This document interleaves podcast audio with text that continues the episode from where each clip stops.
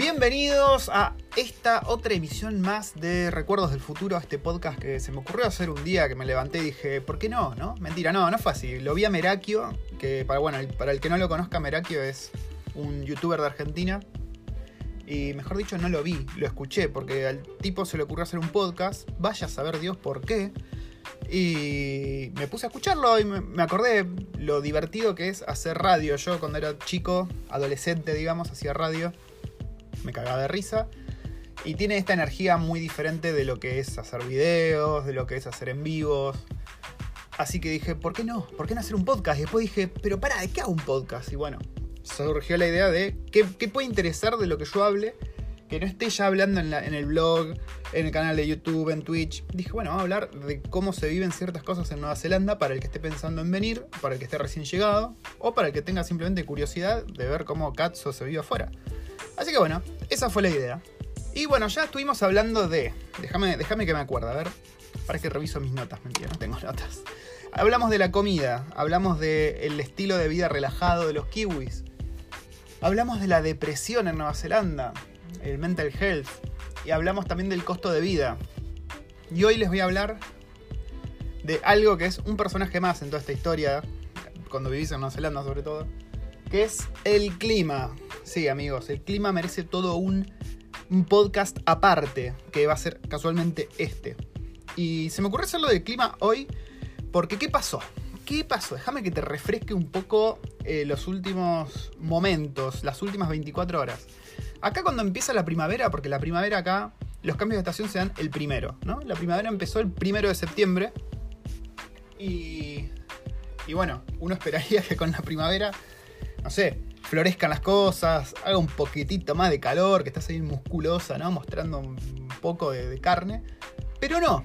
No, no, no, no, no, no. Es bastante diferente. Sobre todo en Wellington. Yo la verdad no sabría decirte exactamente cómo es, por ejemplo, en, en Queenstown, que sé que muchos argentinos y latinos se van a Queenstown, o en Christchurch, en la isla sur, supongo que debe ser todavía más frío, eh, o en Auckland. Yo estoy en Wellington. Y en Wellington, tanto septiembre como octubre son los meses más ventosos, pero por lejos. De hecho, Wellington, no les estoy jodiendo, ustedes pueden chequear este dato falopa que les voy a tirar ahora. Wellington es la ciudad más ventosa del mundo. Eh, y de hecho, en uno de los suburbios tiene el récord del viento más fuerte medido en una ciudad. Eh, capaz que lo inventé recién, pero suena como un dato copado. Lo escuché alguna vez y me pareció certero. Y el viento acá es, es un tema, te digo, porque no es viento fuerte, son ráfagas que te vuelan mesas, te vuelan sillas. Son ráfagas de, mira, déjame pensar. Para que se dé una idea, yo anoche no pude dormir bien de lo fuerte que era el viento. Vos sentías que estabas adentro de un huracán, de un tornado. En un momento me desperté y le digo a mi esposa, che, estamos adentro, estamos de un tornado, ¿Qué, ¿qué está pasando afuera? Porque las ventanas parece que te van a reventar en cualquier momento. Eh, escuchás que todo se mueve, el, edificio se mueve a veces del viento. Son ráfagas de 120 km por hora. Imagínate, imagínate 120 km por hora. Y eso es más o menos en áreas abiertas, digamos, y no es algo muy atípico, es algo bastante normal, las rafaguitas esas. Entonces, bueno, nada, tratamos de dormir anoche y fue, fue imposible. Primero que, bueno, si tenés nenes y vienen ya crecidos de allá, o si son bebés, todo un tema porque de allá no estamos acostumbrados a que se vuele toda la mierda. A ver, no es que se vuela toda la mierda, lo digo en, tipo metáfora, metáfora no, tampoco. Tipo analogía, tampoco. Tipo... Eh, a ver, no es literal que se vuela toda la mierda. De hecho, todas las plantas de acá yo supongo que están adaptadas para este viento porque no ves nunca ramas ni hojas ni nada tirado.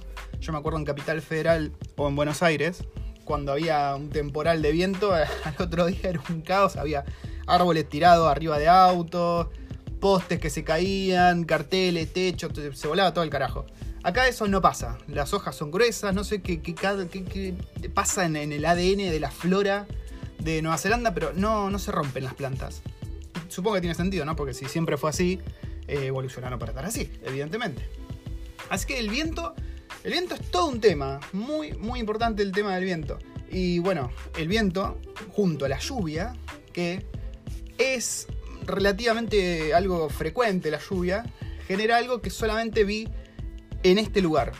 Y mirá que yo viví un año en Neuquén, en la Patagonia, y, y viví con viento, pero esto que les voy a contar ahora solamente lo vi acá, y es la lluvia de costado. O sea, ¿vieron cuando decís en joda, fíjate si llueve y otro te dice de arriba para abajo? Bueno, eso a veces acá no es cierto. ¿Por qué? Porque la lluvia viene de costado, viene como si alguien estuviese con una, un spray gigante tirándote en la cara la lluvia. O sea que el paraguas, olvídate, no uses nunca paraguas en Wellington, Nueva Zelanda. No, es un gran no. Las veces que vi paraguas rotos en los tachos de basura, de hecho es una broma popular de acá que los turistas o la gente que no, conoce mucho eh, usa los paraguas y ves los tachos de basura con paraguas rotos todo el tiempo. Eh, no uses paraguas acá, acá usa piloto, salí y bueno, eh, la macho, porque no, no zafás del agua. Porque el viento y la lluvia hacen esto, lluvia de costado. Y a veces, yo no te puedo explicar, a veces da miedo, porque es... Vos ves la ráfaga con agua yendo de costado, estás yendo por una esquina, por ejemplo, mirás la esquina ahí a la vuelta y ves que vienen las ráfagas, que sale la ráfaga con, con agua. Y decís, no, la puta madre, yo tengo que ir para ahí. Y bueno, hay que hacerlo. Y bueno, yo vivo bastante cerca de la playa. Y para ir al trabajo voy todo bordeando la playa por algo que se llama el Waterfront de Wellington, que es muy muy lindo. Búsquenlo en imágenes o en video. Y cuando hay mucho, mucho viento, el viento me trae, me, tira el mar encima más o menos, el rocío, el agua, todo, focas, todo arriba mío. Eh, así que el viento y la lluvia son un temita, son un temita a tener en cuenta. Y eh, el tema de que septiembre y octubre son los meses más ventosos por lejos, de hecho son los peores meses del año. Para mí son los peores meses climatológicamente hablando del año. Así que si estás pensando en venir a Nueva Zelanda de vacaciones o, como primer approach venís con la Working Holiday, yo la verdad no me acuerdo con la Working Holiday en qué mes vienen. Pero eh, traten de evitar septiembre y octubre porque no, no muchachos, no. Es un pelotazo, lluvia, viento, viento y lluvia, viento y lluvia, lluvia y viento, todo el tiempo. El invierno es bastante lindo, es frío, este invierno a mí me resultó corto, eh, es fresco, digamos, pero no es un frío húmedo como el que tenés en, Argentina, en, Argentina no en general, ¿no? En, Buenos Aires. Yo viví en Buenos Aires, viví un tiempo en La Plata, en Capital Federal, y un año en Neuquén. Neuquén obviamente seco, es mucho más lindo, pero bueno, si vos estás en Buenos Aires, sabrás que la humedad acentúa tanto el calor como el frío, y es un pelotazo. Y eso acá, como hay tanto viento, no lo sentís. Es la, única parte buena de que haya tanto viento. Y el viento y el frío te resecan la piel, pero mal sumado a que vivís cerca del mar. Entonces, esto, la sal esa te viene y te recontra reseca los labios, las manos. Yo me toco las manos, las tengo un poco asperitas. Tenés que poner crema, tenés que poner cremita, como todo un, un. ¿Cómo se llaman estos muchachos? Un metrosexual. Así que tenés que cuidar la piel. Y bueno, cuidar la piel me trae al siguiente punto del clima acá en Nueva Zelanda, que es muy, muy importante: el sol.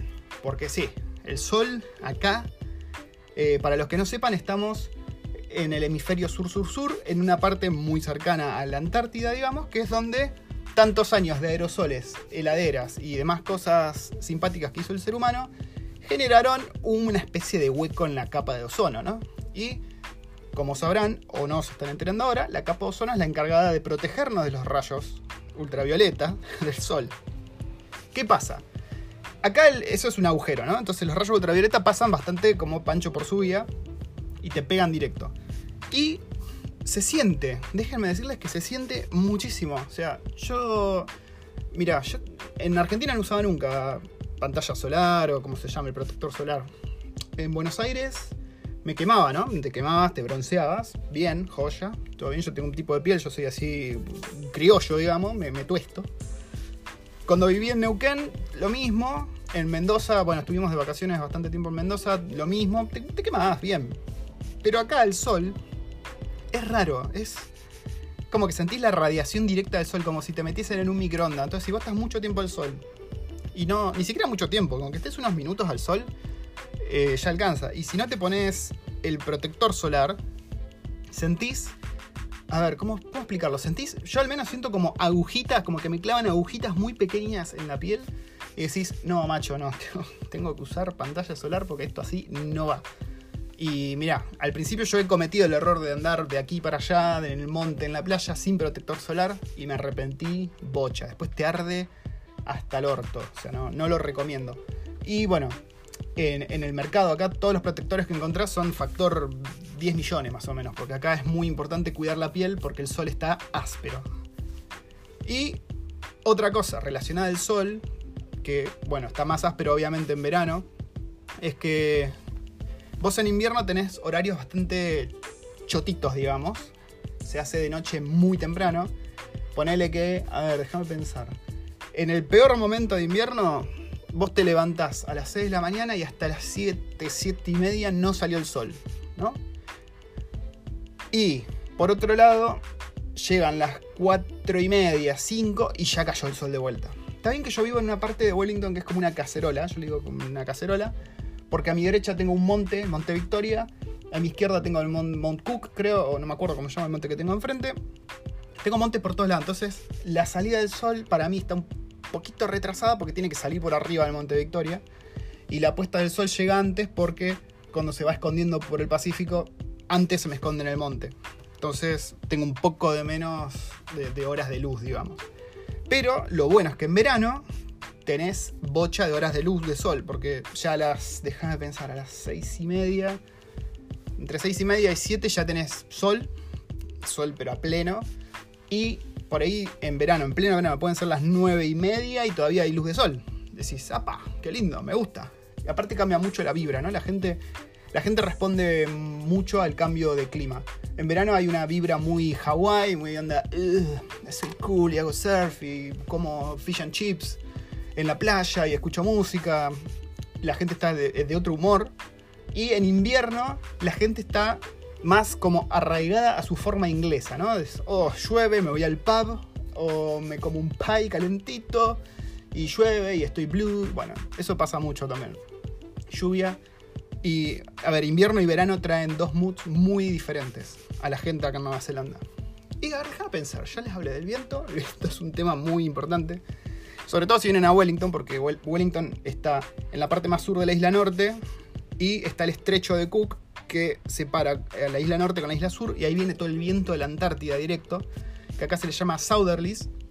Y ese vientito se pone fresco, ¿viste? Porque viene directamente de la Antártida. Después los Northerlies, que son los que vienen del norte, generalmente son vendavales bastante fuertes, pero son menos frescos. Vos sentís la diferencia. El frío de los Southerlies se te, te clavan los huesos, más o menos. Ya les hablé del viento, les hablé de la lluvia, les hablé de el sol, que es muy importante, de las horas diurnas y un temita, no sé si climatológico, ¿no? Porque no tiene mucho que ver con el clima, pero hay terremotos, muchachos. Sépanlo desde ahora. O sea, si tienen miedo a los terremotos, háganse la idea de que hay terremotos, que van a ocurrir terremotos. Afortunadamente son, al menos en Wellington, son, no sé si llamarlos pequeños, pero la ciudad está muy bien preparada. Entonces vos tenés, por ejemplo, el más grande que viví yo fue un terremoto de 6, 6.1 más o menos. Y yo estoy en un piso número 10 y estoy en el piso número 10 de una oficina, que, de un edificio que está recontra preparado para terremotos. Entonces, ¿esto qué significa? Que el edificio es súper flexible, porque vos necesitas que las estructuras no sean rígidas, justamente para dispersar la energía liberada por el terremoto. Perdón por los tecnicismos. Em, entonces el, edificio ante el más mínimo terremoto, claro, se va a bambolea para todos lados porque está bien, tiene que dispersar esa energía. Y el cagazo que me pegué. A ver, no sé si. Sí, sí, fue cagazo. Sinceramente fue cagazo. Porque generalmente uno siente el, boom, el temblor, que no dura más de dos segundos. Y entre que tenés tiempo de decir, uy, ¿es esto un terremoto o pasó alguien subido de peso caminando al lado mío? Entre que estás pensando si fue o no fue, ya pasó. Esta vez fue un boom. Uy, ¿es esto un terremoto? Y dije, uy, la puta madre, si es un terremoto, ¿qué carajo tengo que hacer? Soy un argentino, nunca tuve que preocuparme por el terremoto, ¿qué hacemos? Eh, y a veces estando acá en casa también, estamos sentados, no sé, viendo tele, sentados en el piso jugando con los nenes y ¡prum! sentís. Y sentís que por ahí una puerta del placar se abre o se, golpea. Pero eso es todo. En la isla sur tienen terremotos más, más fuleros, bastante más fuleros. Eh, hace unos cuantos años, creo que en 2011, hubo uno muy grande en Christchurch, que es una isla, es una ciudad de la isla sur, creo que es la ciudad más grande de la isla sur que hizo mierda todo, hubo muertos, o sea, tuvo heavy. Y acá en Wellington hubo uno grande entre comillas, va, sí fue grande, en el 2016, si mal no recuerdo, el de Kaikura, que hubo dos muertos, creo que uno fue porque se electrocutó, no sé con qué, y el otro se infartó, y hubo un par de, de derrumbes mínimos en la ciudad. Pero te digo, no son terremotos, qué sé yo, como por ahí el que ves en Chile o en Japón que, o en México que te rompió absolutamente toda la ciudad. Son más leves. Yo, de hecho, acá, si venís y te vas a quedar, bajate una aplicación que se llama Geonet, que te va informando de los terremotos que hubo. Vos vas viendo qué onda la milonga, puedes reportar cuando sentís uno y bueno, más o menos vas llevando un track de los terremotos. Es algo que no se puede predecir, pero está bueno. A mí me gusta, por ejemplo, ver que hay terremotos chiquitos todo el tiempo porque sé que al menos el estar liberando esa energía hace que no se acumule y después venga uno así que ¡pam! te huele toda la mierda. Y bueno, muchachos, eso es todo lo que tengo que contarles por hoy. Se va a venir un nuevo episodio con, con mi esposa. Le vamos a hablar de cómo es el tema de venir con familia. Así que si tenés familia, seguí este podcast en Spotify, en Google Podcast, eh, ¿en dónde más? En un montón de lugares figura este podcast volando. Bus- Busquen Recuerdos del Futuro en su aplicación de podcast favorita o en Spotify. Denle el corazoncito de seguir y bueno, supongo que les van a caer las notificaciones cuando tenga un nuevo podcast para, para ustedes. El próximo es sobre la familia, venirse con familia a Nueva Zelanda, qué cosas tenés que tener en cuenta cuando llegás, sobre todo si sos una mamá, si sos un papá, cómo es la historia, cómo es el- las guarderías, cómo es el jardín, cómo es la escuela. Vamos a hablar un poco de todo eso. Les dejo la página que es www.thegeekgourmet.com donde hablo de otras cosillas no tan relacionadas a esto. Y nos estamos viendo en el próximo podcast. Chau, chau.